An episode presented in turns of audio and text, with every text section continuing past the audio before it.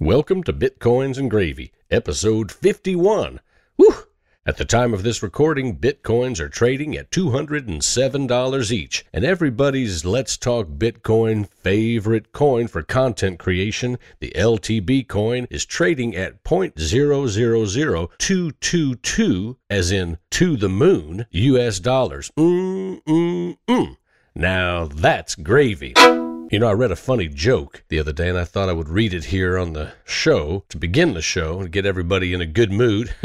Anybody who's not in a good mood, hey, if you're not in a good mood, get in a good mood, right? Even if things are bad. I have some tough things going on in my life, and I'm still working hard to be in a good mood to help myself through it. Here's the joke A man was stopped by the police around 2 a.m. The officer asked him where he was going at that time of night. The man replied, I'm on my way to a lecture about alcohol abuse and the effects it has on the human body, as well as smoking and staying out late. The officer then asked, Really? Who's giving that lecture at this time of night? The man replied, "Uh, That would be my wife. Welcome to Bitcoins and Gravy, and thanks for joining me today as I podcast from East Nashville, Tennessee, with my trusty sidekick Maxwell by my side. Say hello, Maxwell. We're two Bitcoin enthusiasts who love talking about Bitcoin and sharing what we learn with you, the listener. Thank you for listening, and we hope you enjoy the show. On today's show, I interview Gary Dykstra, a Detroit transplant living in Indonesia on the beautiful island of Bali. Gary tells us about Bitcoin in Bali and how it's now possible to vacation in Bali and spend only Bitcoins. We get an update on the UBUD weekly meetup and we learn about the BitIslands.com social experiment going on right now in Bali. Gary also tells us about late night parties, monkeys that will steal your sunglasses, and off road motorcycling through the jungle.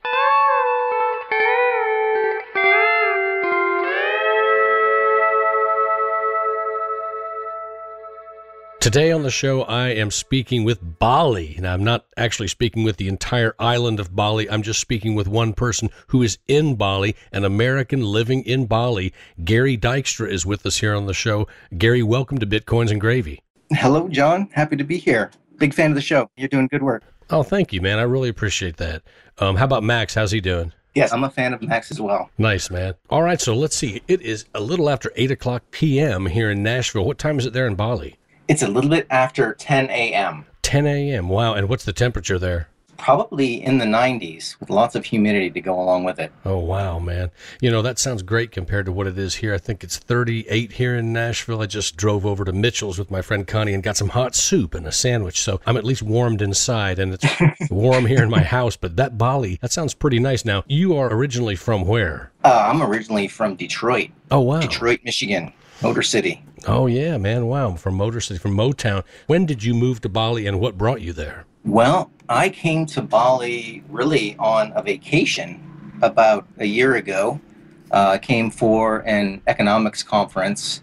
Uh, basically, I wanted to meet uh, one of my favorite authors, a guy by the name of Charles Eisenstein.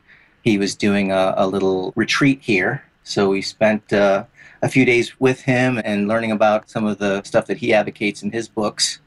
And uh, I really fell in love with Bali itself. It's a fantastic place and uh, I just stayed, which is uh, not an uncommon story when people visit Bali. Yeah, you know, I actually met you through your mother Cheryl, who I met at one of the Bitcoin meetups here in Nashville, and she told the story of so Gary goes to Bali for something related to his business, and then he calls me and says, "Mom, I'm not coming back." I love that story. Yes. You know, only a mother can tell that story. But you know, so Bali must be doing pretty well for you, or you must be doing pretty well for Bali. What is it about Bali that kept you there? Well, you know, Bali's got a lot going for it. Of course, it's a beautiful place to be. So many people come here on vacation for that reason. Mm-hmm. But uh, I found a lot more here that, that appealed to me as well. Um, for one thing, it's a bit of a tech hub. I mean, it's still kind of the third world. Sometimes it's still hard to find a good internet connection, but there's a lot of uh, interesting projects going on here. A lot of interesting and smart people are here, and it's a good business incubation environment, uh, especially for Bitcoin. Okay. It's a good business environment because it's very inexpensive to operate here. Okay. Okay. So your your overheads are low, yet you can still find uh, all kinds of smart people to involve in your projects. Uh, there's a good internet connection available. There's a, a huge expat community. I basically do my work at a co-working space. Basically, it's office space that uh, people share, and it ends up being this collaborative environment that's very conducive to uh, big ideas and and getting things done. In almost every major town, you can find a, a co-working environment. It is uh, somewhat big here because a lot of people from the West choose to set up their companies in Southeast Asia, and you can find co-working environments. I, I, work at a place called Hubud, and there are other places in in Bangkok and Kuala Lumpur, and basically sprinkled throughout Asia. You can find co-working places to work. It's an interesting phenomenon, and you know when I travel around Southeast Asia, I can usually find a place like this to get things done. I think here in Nashville, the business Emma has a co working environment. And I'm certain from my reading that that is popular now in Silicon Valley and in the San Francisco area as well. Indeed. So that's really neat. Now, so what is your background? My background is in technology. I've had uh, a 20 plus year career in technology, uh, more specifically, at least the latter part of my career in financial technology. Okay. And uh, of course, when, when Bitcoin came along, well, I could immediately see the significance of Bitcoin. And I left my job in technology to work on Bitcoin projects and advocate for Bitcoin full time. I've got uh, a little bit of savings that uh, I'm living on. Mm-hmm. And uh, that, along with the uh, precipitous rise in the price of Bitcoin, has given me a little bit of runway to get things going here in Bali. Oh, that's great. Now, talking about the rise of Bitcoin, of course, we also have to talk about the fall of Bitcoin because, you know, I think Americans who like to gamble and Americans who like to play the markets and who like to trade, I think that they probably share something in common with traders worldwide, and that is that fear and greed really motivates, right? So now that we have the Bitcoin price going down and Litecoin price going down, there's this total lack of faith in Bitcoin. Some of these people only have faith in Bitcoin when the price is starting to go up, right? So, how are people in Bali reacting? Reacting to the price going down this past year, really? You know, it's very interesting because I first got here, Bitcoin was around $400. And uh, we had our first Bitcoin meetup and nobody came. Nothing was really happening until the price rose to around 600, 650, somewhere in there. And mm-hmm. then all of a sudden, all of this interest came out of the woodwork. yeah. Um, it's an unfortunate circumstance that people tend to be more interested when it's going up and maybe a little bit less interested when it's going down. I've definitely seen that. I mean, what we're trying to do here in Bali is build a, a Bitcoin economy. Mm-hmm. So, trying to make Bitcoin work as money. I mean, there's an especially interesting use case that the travel use case that makes Bali a very interesting place to try and get an economy moving because you've got all of the, the Bitcoin in the world that uh, people are sitting on and when they think about spending Bitcoin, if there's a destination, if there's a, a travel destination where they can spend their Bitcoins, then Bali being a, a, world famous tourist destination, it's kind of an interesting situation. You sent me a link to bitislands.com. Now, is that kind of along the lines of what you're talking about?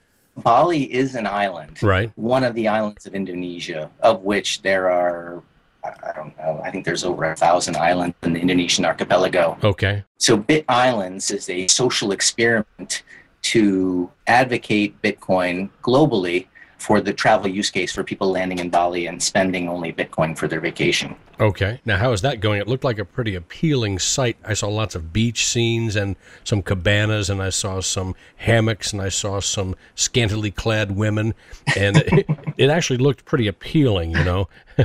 when we got started a year ago, we had zero merchants. You know, if you looked at CoinMap, you know, Bali was a, big donut so we've come a long way. If you go to that site, you can see the merchants here in Bali that have decided to accept Bitcoin as payment. Mm-hmm. And after a year's worth of work, you can pretty much live on Bitcoin in Bali. You can hire a taxi driver, you can stay at a five star hotel, you can go on excursions, you can buy jewelry, you can rent a villa. Hmm. You know, it's a pretty good situation here if you're traveling here and you've got Bitcoin on your phone. I see. So now when you talk about Bali, you can use Bitcoin in Bali. Bali is a pretty big island, isn't it? It probably takes you three or four hours to drive around the perimeter of Bali, so it's not that big. Okay, three or four hours to drive the perimeter. I live in a town called Ubud, U B U D. Okay. It's a, it's a little artist colony right in the middle of Bali, but it's really the center of the universe as far as uh, Bitcoins in Bali is concerned. We've got a, lots of activity, lots of Bitcoin projects going on here, and it's fertile ground. Wow, that's pretty exciting. So, what has happened in Bali over the past year? Can you tell us how Bitcoin has grown? Like you said, you had the first Bitcoin meetup and nobody showed up. Price started going up and people started showing up. So, what's going on? Give us an overview of the past year of Bitcoin in Bali. Well, we did start from a standstill. When I arrived in Bali last February, there were no merchants that accepted Bitcoin. We really did start at ground zero. Okay. But I'm happy to say that uh, there's been lots and lots of development over the course of the last year by having weekly meetings, weekly meetups, and monthly Bitcoin 101 kind of get your wallet, get some Bitcoin meetings mm-hmm. and just uh, community outreach like that. We've got a Bitcoin economy going here. It's still still pretty early, still early days, but uh, it's happening. You can do most anything you want to do with Bitcoin.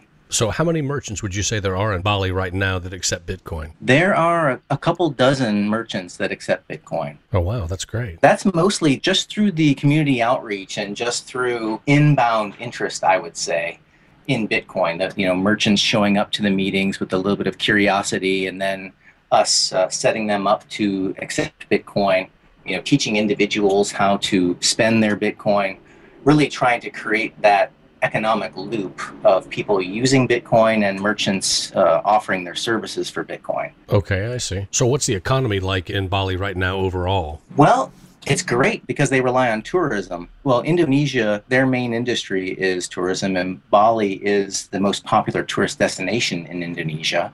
About between two and three million visitors come every year. Okay. So, and the, the island itself only has about 4 million people. So, almost as many visitors as uh, people who live here. Now, as far as your group of friends, do you hang out with just the expats, only the people who speak fluent English, or do you hang out with any of the people that are native to Bali? What is the native language there in Bali? Well, there is a Balinese language. Mm-hmm. Well, it's pretty challenging to speak Balinese, but Indonesian, which is the you know for the country of Indonesia, mm-hmm. it's uh, it's a little bit easier to pick up Indonesian, and you can speak to almost anybody in Indonesian here. As far as who I spend my time with, there are lots of Westerners, lots of uh, Europeans, Americans, Canadians here in Ubud and at the co-working space where I work. But a big part of what we're trying to do here is reach out to the the native population. I think from a macroeconomic standpoint, from a political standpoint, Bitcoin can be much more useful, much more interesting for the Indonesian people than um, Europe and, and North America.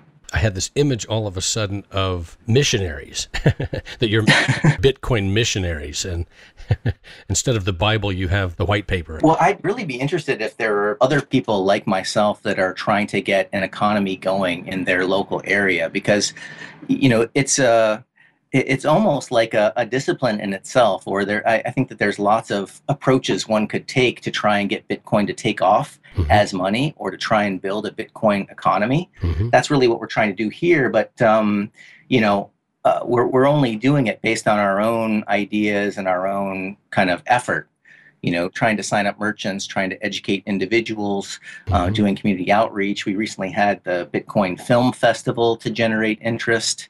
Tell us about that. I think on Let's Talk Bitcoin, they talked with Aaron Koenig, who does the BitFilm Bitcoin Film Festival, which they have screened at cities all over the world. We screened that film festival on December 13th, just a few weeks back, and we had over 300 people show up. Wow, that's great. We even had to turn some people away there was uh, huge interest, and we, we packed this tiny little theater in downtown Ubud. It was a real success, and it was a real testament to the interest in Bitcoin. It was inspiring to see that many people interested and that many people show up. Wow, that's really cool. You know, I'm sure you've listened to many YouTube videos by Andreas Antonopoulos, right? Yes. With your background in finance, his background in finance and security sure. and all of that. One thing that he talks about is how one of the last places that would really need to or where there would be a rush to or a strong desire to accept Bitcoin would be, you know, places in the West like the United States as our economy stands today. Now that may change in the future going forward. It probably will. You know, so he talks about developing countries. He talks about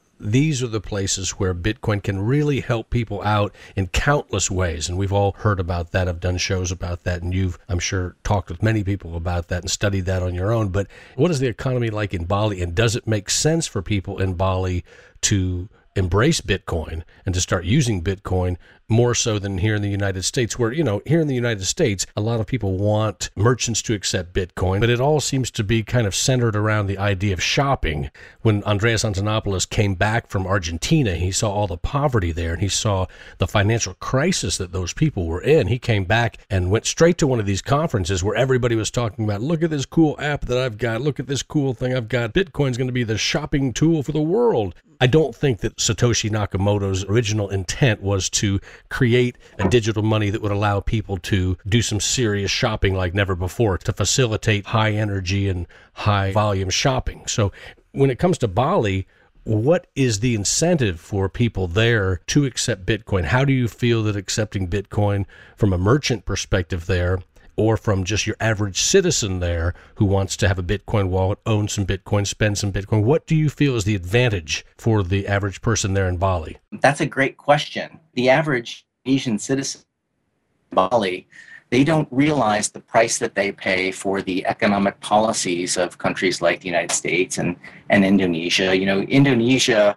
is, uh, I guess you could classify it as a, an emerging market or, quote, the, the third world. And what that means is, you know, if the United States, through quantitative easing, devalues their currency, then if the Bank of Indonesia doesn't devalue their currency at the same rate, that means that the citizens of Indonesia pay some sort of price, right? If all of a sudden the, the US dollar is much stronger, then if the small business owner in Indonesia doesn't change their prices, then they they basically lose out based on the policy decisions of big political entities like the United States or, or even their own country. Mm-hmm. So uh, sound money, fair money, money that has a, a fixed and predictable growth supply like Bitcoin um, is ideal for the citizens of a country like Indonesia who uh, basically do business with the world but pay the price when their governments have certain policy decisions around the money supply. So it's really interesting to me. I mean, one of the reasons I'm interested in seeing an economy grow here in Bali is to see what happens when fair money is used versus the, the fiat money that uh, really, well, there's just a, a lot of funny business going on right now in the global monetary system with the money supply, quantitative easing, mm-hmm. and the central banks of the world competing with one another to to devalue their currency. Yeah. So uh, uh, opting out and, and seeing what happens when countries who really rely on those things opt out to see what happens when that change occurs, that's very interesting. Very interesting. Yeah, so that all makes sense. I think that a lot of smaller countries, of course, feel like they are at the mercy of some of the bigger countries like the United States, of course, Australia, Great Britain, uh, because, you know, we control, these large countries control the value of money, right? Indeed. You know, what currency we're using to trade oil and all of this. So, you know, we know it's not fair and balanced. We know that in the hierarchical structure, Bali's probably pretty far down there compared to yes. the compared to New York City or London, right? So we know it's not fair. But what can a country like Indonesia and the provinces of Indonesia, what can they do really how far away can they go from being part of this bigger system before some power that is higher up there on the ladder says no and pulls them back, forces them back, or, you know, does something to them that makes them wish they hadn't done that, uses them as an example. You know what I mean? Yeah, yeah. You know, it's very interesting. The Bank of Indonesia, the Central Bank of Indonesia, has, through dialogue, been very receptive to the idea of Bitcoin.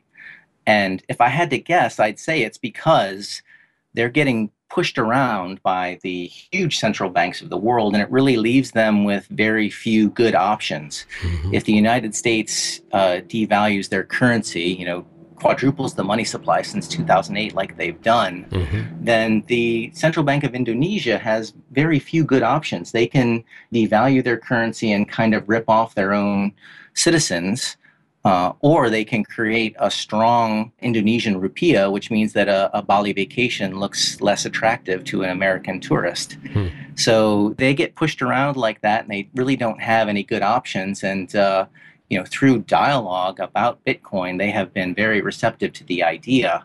And uh, that's another reason why it makes sense to uh, to do Bitcoin projects here and to set up Bitcoin uh, companies here. Not only are there lots of smart people, but the the regulatory environment is quite accommodative, I should say. I see. I love hearing that the regulators there are open to Bitcoin. You know, I think about countries like Argentina and Venezuela, and I think, okay, well, if they were to embrace Bitcoin and to realize all of the ways that Bitcoin could help them. And I know that there are plenty of people in Venezuela and Argentina, for instance, um, who do realize how important Bitcoin is and who are working hard to further the cause of Bitcoin in those countries. But it seems to me that that is only going to anger the governments that are at the higher end of the hierarchical structure, like the United States, the central banks that are beholden to the United States or that, you know, control the United States, however you want to look at it. But it seems to me that that would kind of piss these guys off so that they would look at these smaller countries and go, hey, we don't want you doing that. Bitcoin is doing really well for you guys, but but that's not helping us in any way. It's making us look bad because we're not letting Bitcoin take off. So my fear is that as Bitcoin does really well in some of these smaller countries, my fear is that governments like the United States government, Great Britain, are going to say, well, no, we're going to come down hard on Bitcoin and create false flags here in the United States and blame Bitcoin. So the Bitcoin value stays so low, it has a negative effect on these smaller countries. Yeah, yeah, definitely. Obviously, it will be challenging for Bitcoin if the world's governments come down hard in a regulatory way on Bitcoin. If the United States were to say Bitcoin's illegal, that would be bad for Bitcoin. Mm-hmm. But ultimately, you know, over the long enough timeline, you know, and this is already happening. They call it regulatory arbitrage, mm-hmm. right? Where you you go to the place where the regulations are good for what you're trying to do the innovation will happen elsewhere. I think uh, Andreas Antonopoulos talks very eloquently about this dynamic where, you know, if you create an environment that's not accommodating of innovation, then the innovation will go elsewhere. Right. And uh, we've seen that in Panama, and I think that's happening to a certain extent here. People are showing up here to start their Bitcoin projects. It's very exciting. I lived for the last seven years in California, spent time in Silicon Valley in that whole rich tech startup environment, and uh, uh, you know that's that's great. But if you've got too many regulatory hurdles, um, then uh, you know the, the innovation will happen elsewhere. I think there's smart tech people everywhere. You know, they, they tend to congregate in certain places, but they, they also go to the places that are most hospitable for what they're trying to do. You know, and I think that uh, a lot of smart people are showing up here in Asia. I've certainly seen that here in Bali you know, the folks from ChangeTip were just here. Uh, Nick Sullivan. Oh yeah, brought his team for two weeks here uh, to to work at Hubud, the co-working space where I work, and to um, basically launch their new website, etc. And it's just fascinating to see, you know, high power Silicon Valley startups show up uh, in this part of the world to uh, to get stuff done around Bitcoin and Bitcoin projects. It's very exciting, and I think uh, I only expect that trend to continue. Yeah, that is exciting, man. Now, let me ask you. I've got to ask you because I know people are wondering this. Did those guys party down pretty hard there in Bali? well, you know, uh, Hubud has this what they call the Hubud Villa, which is like uh, it's like this huge house, kind of like something you'd see, you know, from The Bachelorette or something. and uh, so the whole ChangeTip team, I think there were like 20 of them. They took over this house oh, man. next door, and uh, well, I, I, I mean, I, I, won't go into detail, but uh, fun was had. that's for sure. Let's just say the heat has cooled down. The heat's off now. The local authorities have gone back about their, their normal business. oh, We've got a very good relationship with the, the, local community leaders. Thank goodness. Yes. Oh, that's good. That's good. So they were able to forgive you for the debauchery and all. no, sounds, until next time. Yes. Until, until next, next time. One. Oh, that's good. That's good. Well, that sounds like a lot of fun. Actually, I would definitely love love to come to Bali, man. I encourage you, you and your listeners, to come out and see it for yourself. If you've got a, a Bitcoin project, or even if it's a short-term stay, it's a great place to get a project off the ground or to uh, come work for six months. Now, how far is my dollar going to go there? How far is my Bitcoin going to go there? Well, we're working hard to make it so that you don't have to convert currency once you arrive. I mean, uh, as it stands now, you can find a place to stay, you can hire a taxi driver or a scooter, you can do pretty much anything you want to do on Bitcoin today. Okay. So hopefully you won't have to go through the process of uh, exchanging your money. Um, but the exchange rate to the dollar, the dollar is strong against all currencies right now. So right. uh, that part's good as well. What's an average meal cost there, just in terms of U.S. dollars, or what's a bottle of beer cost there in terms of U.S. dollars?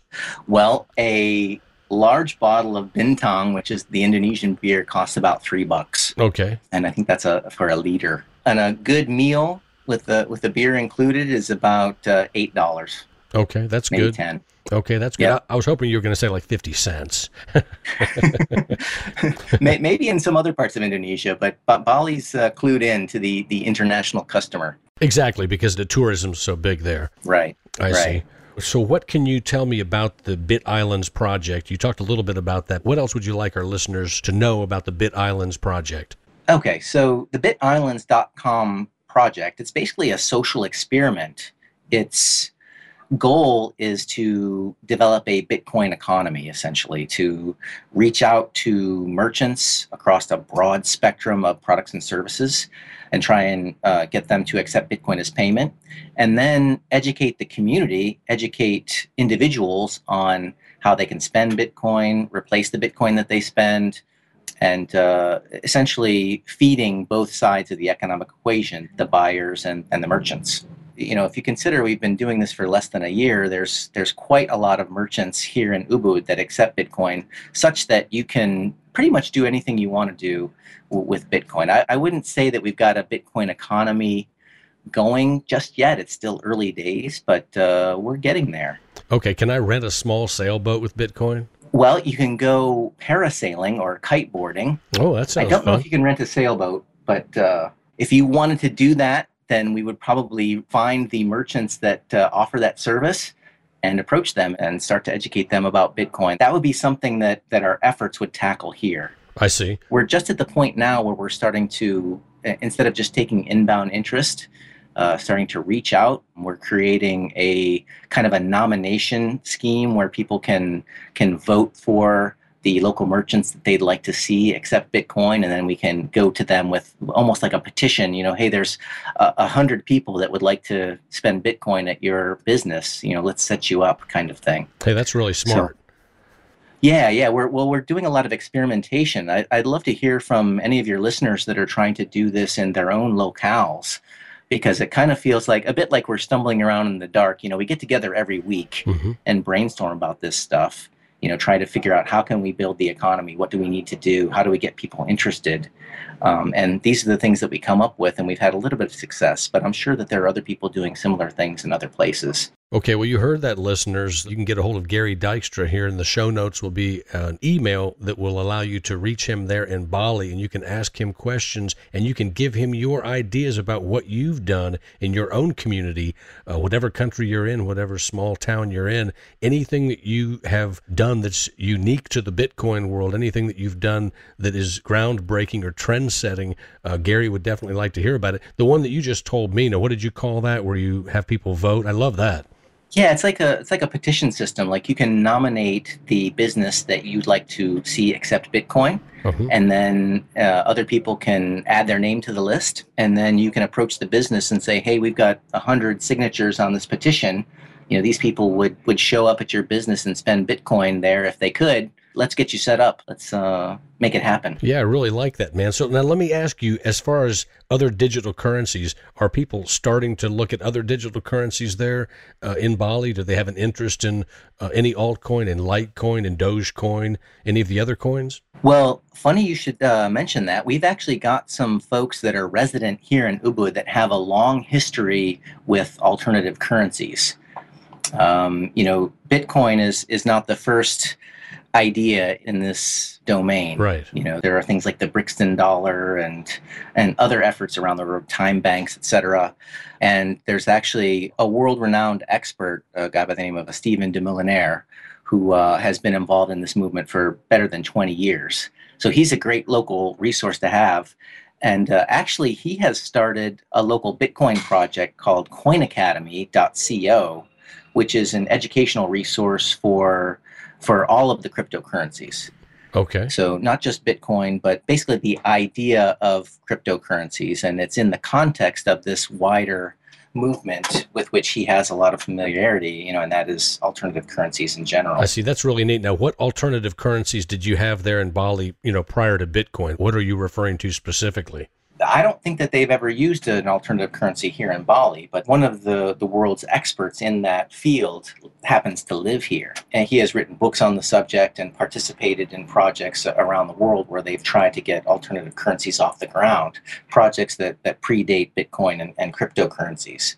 So um, it's great to have those kinds of resources and smart people here, especially when we're trying to get an economy off the ground, because this has been done before, you know, in, in places like uh, the Brixton dollar, and I think they have a, business to business currency in Switzerland, for example. Mm-hmm. I know lots of communities do time banks, and the social aspects of, of those efforts, you know, the community outreach and trying to get people to agree on a certain uh, language of value, mm-hmm. uh, a piece of paper that's not the money issued by their government. You know, that has happened in many instances. And I'll give you some links that you can put in your show notes for your listeners, because I don't know them off the top of my head. But um, it's a field of study, a discipline that we're referencing as we're trying to build the Bitcoin economy here. Because, like I said, we, you know, we don't want to reinvent the wheel building an economy on an alternative currency is something that has, has been done dozens of times around the world, many, many times, and, and many times even before cryptocurrencies existed. Yeah, I think there are dozens of those in the United States, and I've read articles, and I can't really remember where they are. I know in Davis, California, where UC Davis is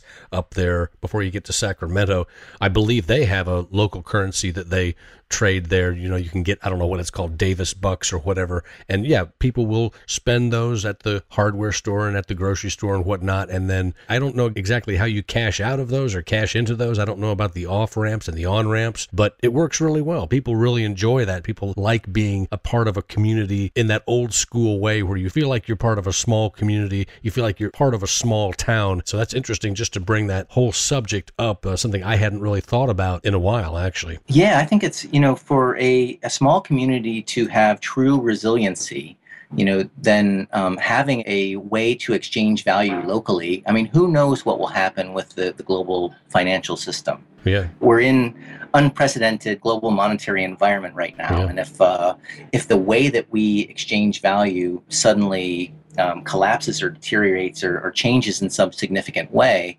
you know if a if a local community has a way to trade services exchange value if it has their own money it's a way to be resilient. It's a it's a good idea. I think so too. And you know i often think okay you know, we don't know. Let's say the U.S. dollar collapses and the euro collapses. Well, people are using bitcoins. I always wonder, well, what would that do to Bitcoin? Would it mean that Bitcoin kept its value, or would Bitcoin price plummet? There's no way to know. But you know, you're just making me think that if people can have established and set up their own local economy, their own local currency, their own local trust between each other, and respect for each other, and good reputations built, then if there is an economic collapse of some sort, right, like we see in some countries and like I'm sure we'll see in many more countries before it's all over, people will have, they'll already have a system set up that they're comfortable with, and then they could really go with anything. You know, if it meant they came up with a brand new digital currency or if they came up with something that was on pieces of paper, just to have that infrastructure there that people were used to, that people were comfortable using, I think that could be really important. That's the strength that's found in community that I know other countries still enjoy and that seems to have almost fallen apart completely, sad to say, in the United States, except in certain neighborhoods and certain, like East Nashville. There's a very strong sense of community here, but so many other places when you travel around the United States, all of these other towns and uh, larger cities, there's no real sense of community except, you know, maybe revolving around their sports team, which is pretty sad. Uh, I imagine that there in Bali, there's still a very strong sense of community in the different neighborhoods and different districts around is that true? Definitely. That's one of the reasons that I decided to stay in Bali was the strong sense of community that exists here. And I've seen how trying to build a, a Bitcoin economy can bring people together you know there's uh, there's a small core group of people we get together every week and when there's a new merchant that accepts bitcoin you know we'll have our bitcoin meeting and then we'll go eat at that restaurant right? Or we'll go take that uh, mountain biking tour. Nice. And um, you know you really get the sense that you're supporting the movement supporting the local economy connecting with the, the local people. And it's all because of the way that you're exchanging value. So i can really see this as a community cohesion mechanism, a way to bring people together, and that, that's that's the fun part. That's the interesting part for me. Man, that is really cool. I love the way you said that a community cohesion tool or a mechanism. Yeah, a, a mechanism to bring people together.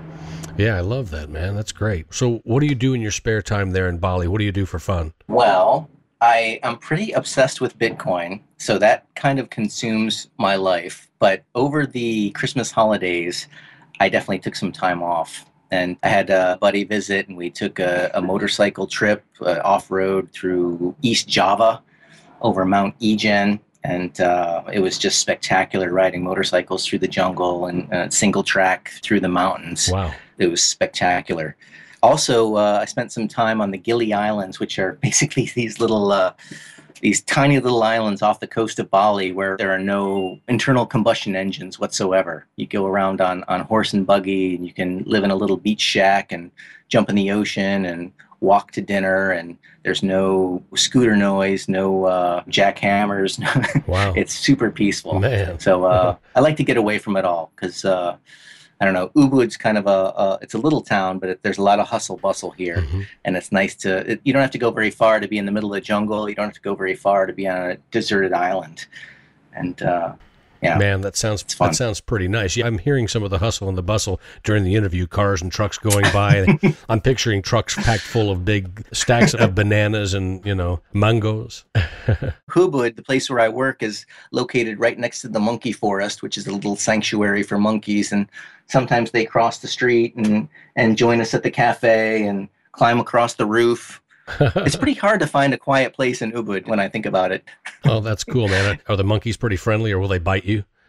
they, they're they're friendly, but sometimes they like shiny objects. They'll they'll take the, the sunglasses off your head or or grab your shopping bag. So you have to be uh, it forces you to be aware aware of your surroundings. oh, that sounds like a lot of fun, man. yeah, it's great. How long do you plan to stay in Bali? I've got a visa that allows me to be here until the fall, so August September.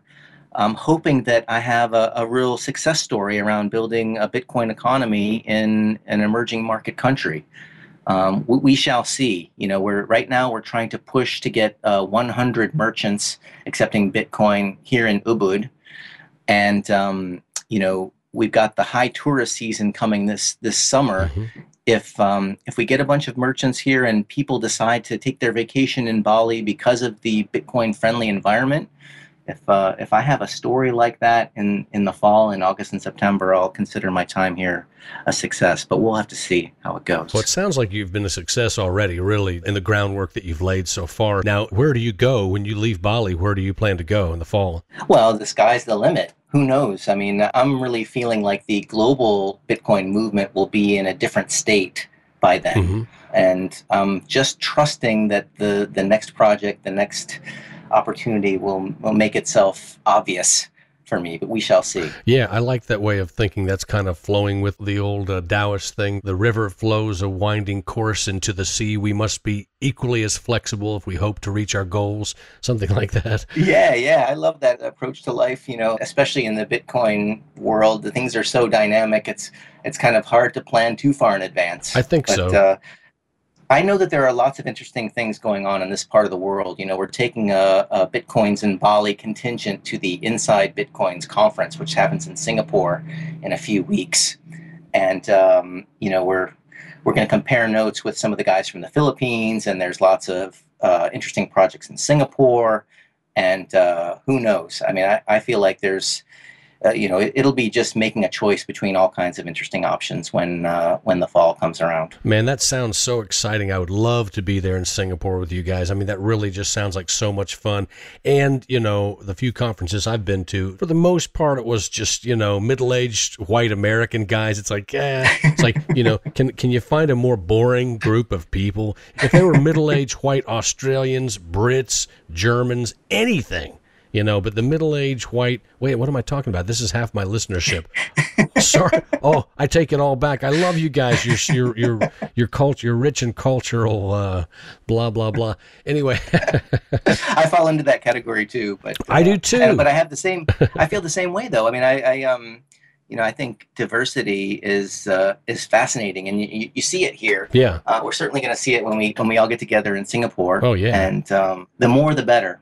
Absolutely, man. That's one thing that Nashville is really lacking is diversity. But that's also one thing that I've found with some of these conferences. When I went to the conference in Texas last year, I did see, you know, there were there was a little bit of diversity there, but just very little. And uh, you know, I do have to say, you know, as far as those those middle aged white dudes, American white dudes that I was making fun of a minute ago. yes, I too am one of them, and I, well, essentially, I despise myself. No, no, that's not true. but I, and that's not true at all. I love myself, but I will say that on a regular basis, I bore the shit out of myself, and I'm not even gonna, I'm not even gonna beep that out. Maybe I should say it again. On a regular basis, I bore the crap out of myself.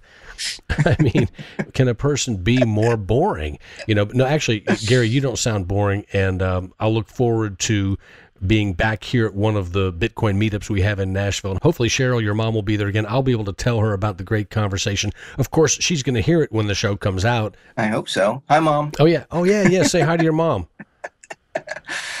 yes. Hi, mom. Do you have a message that you'd like to give her? Well, of course, I, I love her dearly. Nice. And, uh, you know, if, if she hadn't made this connection, we wouldn't be having this interview. So, um, yeah, everything in my life, including being born, I owe to her. So nice, man. um, thank you for that, mom. I love you. Nice. And uh, by the way, I'm going to be visiting her in February or March. So I'll come by and say hello. I'll come uh, knock on your door in East Nashville and hang out with you and Max maybe for uh, a cup of coffee or something. Absolutely, man. That sounds great. Yeah. That absolutely must happen. So you're just going to come back to the States for a brief period of time and then get back, make your way through the winter, the spring, the summer, and uh, we'll see what happens with Bitcoin in the fall. Hopefully, uh, we won't have some kind of a war of biblical proportions between now and then. it's going to be interesting. Whatever happens, it will it will not be boring. So yeah, I always say that I would like to live another hundred years so that I can see what happens, you know, with all of this insanity. But I think living in the time that we're living in right now is pretty exciting, and I think we're going to see some pretty interesting things. I just hope that. Uh, I just hope and pray that the warmongers will not just go completely crazy, you know, because they're always there on the sidelines chomping at the bit and wanting fresh meat. And uh, I just hope that everything that happens can be done in a peaceful way and using technology to make life better for everybody, right? Oh, man, well said. You know, there's big changes afoot we're going to see a lot of uh, incredible things in our lifetime. I just hope uh, nobody gets hurt in the process. Yeah. Let's have a graceful transition into whatever new world we're we're going to have. Absolutely. Well stated, sir. Well, hey, Gary, it was great talking with you. Thank you so much for taking time to talk with our listeners here on Bitcoins and Gravy. And if I'm ever in Bali, you know, I got a plan to get to Bali before you're out of Bali. Otherwise, I won't have a contact there, right? Yes, yes. Come visit us in Bali, and that goes for your listeners as well. We get together every Tuesday night here in downtown Ubud. At what time again? 6 p.m. local. 6 p.m. local. That sounds great.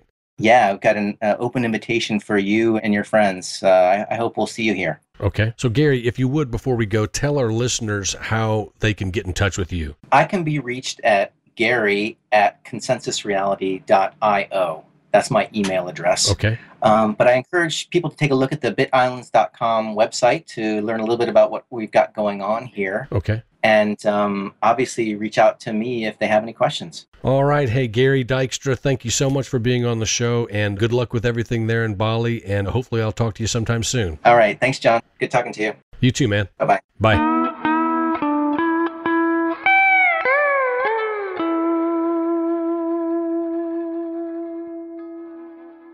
Today's magic word is island. I S L A N D. Island, as in the sentence, I sure would love to be on the island of Bali right now, basking in the sun.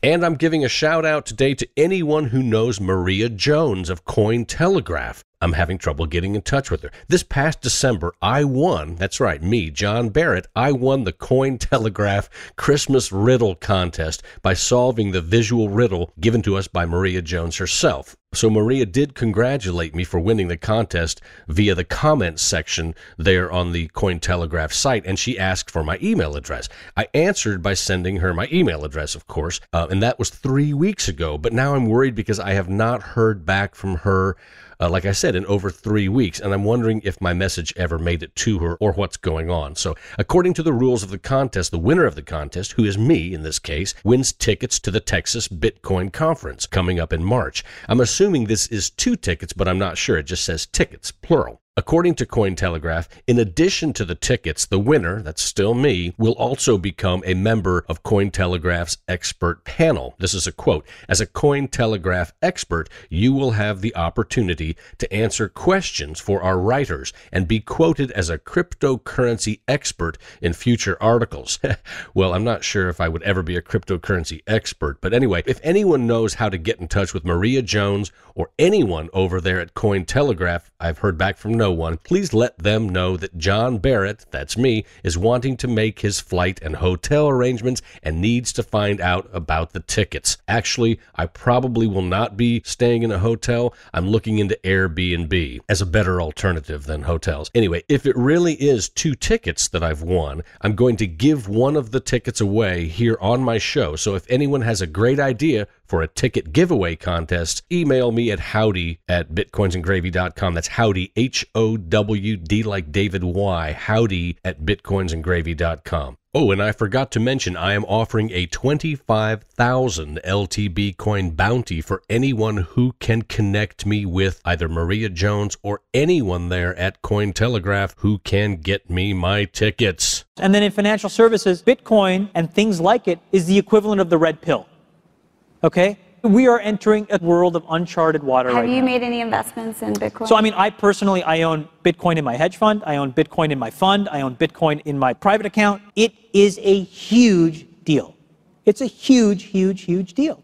Because what you're talking about right now is for the next three to five years, an unbelievably better store of value. It is gold 2.0, right? The value of gold that hedges the world economy about $9 trillion, right? 1300 an ounce, of which only 100 to 150 dollars is the actual production value. So all the rest of it is imputed. Where Lena, you and I have decided that it's worth 1300 an ounce. Well, guess what? I can do the same thing with Bitcoin, except now I can do it outside the purview of every single government. It's being used everywhere where you would think it would be used. Russia, Iran, Iraq, Egypt, Venezuela, Argentina, everywhere where you have currency pressure, everywhere where you want to basically shield your assets. You're talking about trillions of dollars up for grabs. Up for grabs, right? And it's just about trying something Right. and taking a few months to understand what the opportunity is and then hit the scene. And I think that the cool thing is it's easier to know how to code. It's actually useful in a way where you know you can probably hack something together yourself. You can find folks, and so this is the time where people should be trying really big, crazy things. Now climb aboard, y'all. This train is bound for glory. And there's plenty of room for all. Well, Satoshi Nakamoto, that's a name I love to say. And we don't know much about him, but he came to save the day. When he wrote about the way things are and the way things ought to be, he gave us all a protocol this world had never seen. Oh, Bitcoin, as you're going into the old blockchain. Going to reign, gonna reign. Till everybody knows, everybody knows, till everybody knows your name. Down the road, it will be told about the death of old Mount Gox, about traders trading altar coins and miners mining blocks. But them good old boys back in Illinois and on down through Tennessee, see, they don't care to be a millionaire, they're just wanting to be free. Oh, Bitcoin, as you're going into the old blockchain. Oh, Bitcoin, I know you're going to reign, gonna reign. Till everybody knows, everybody knows, till everybody knows your name.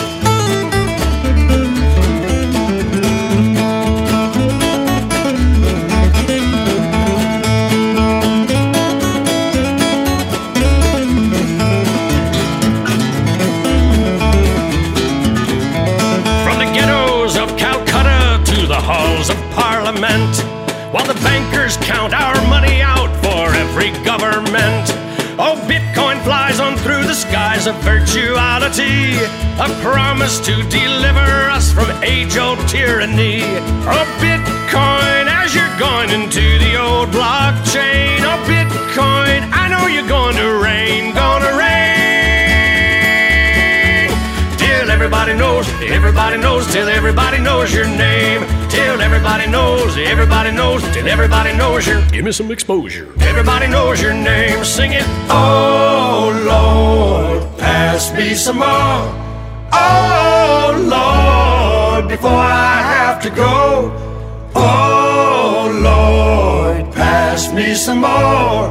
Oh Lord, before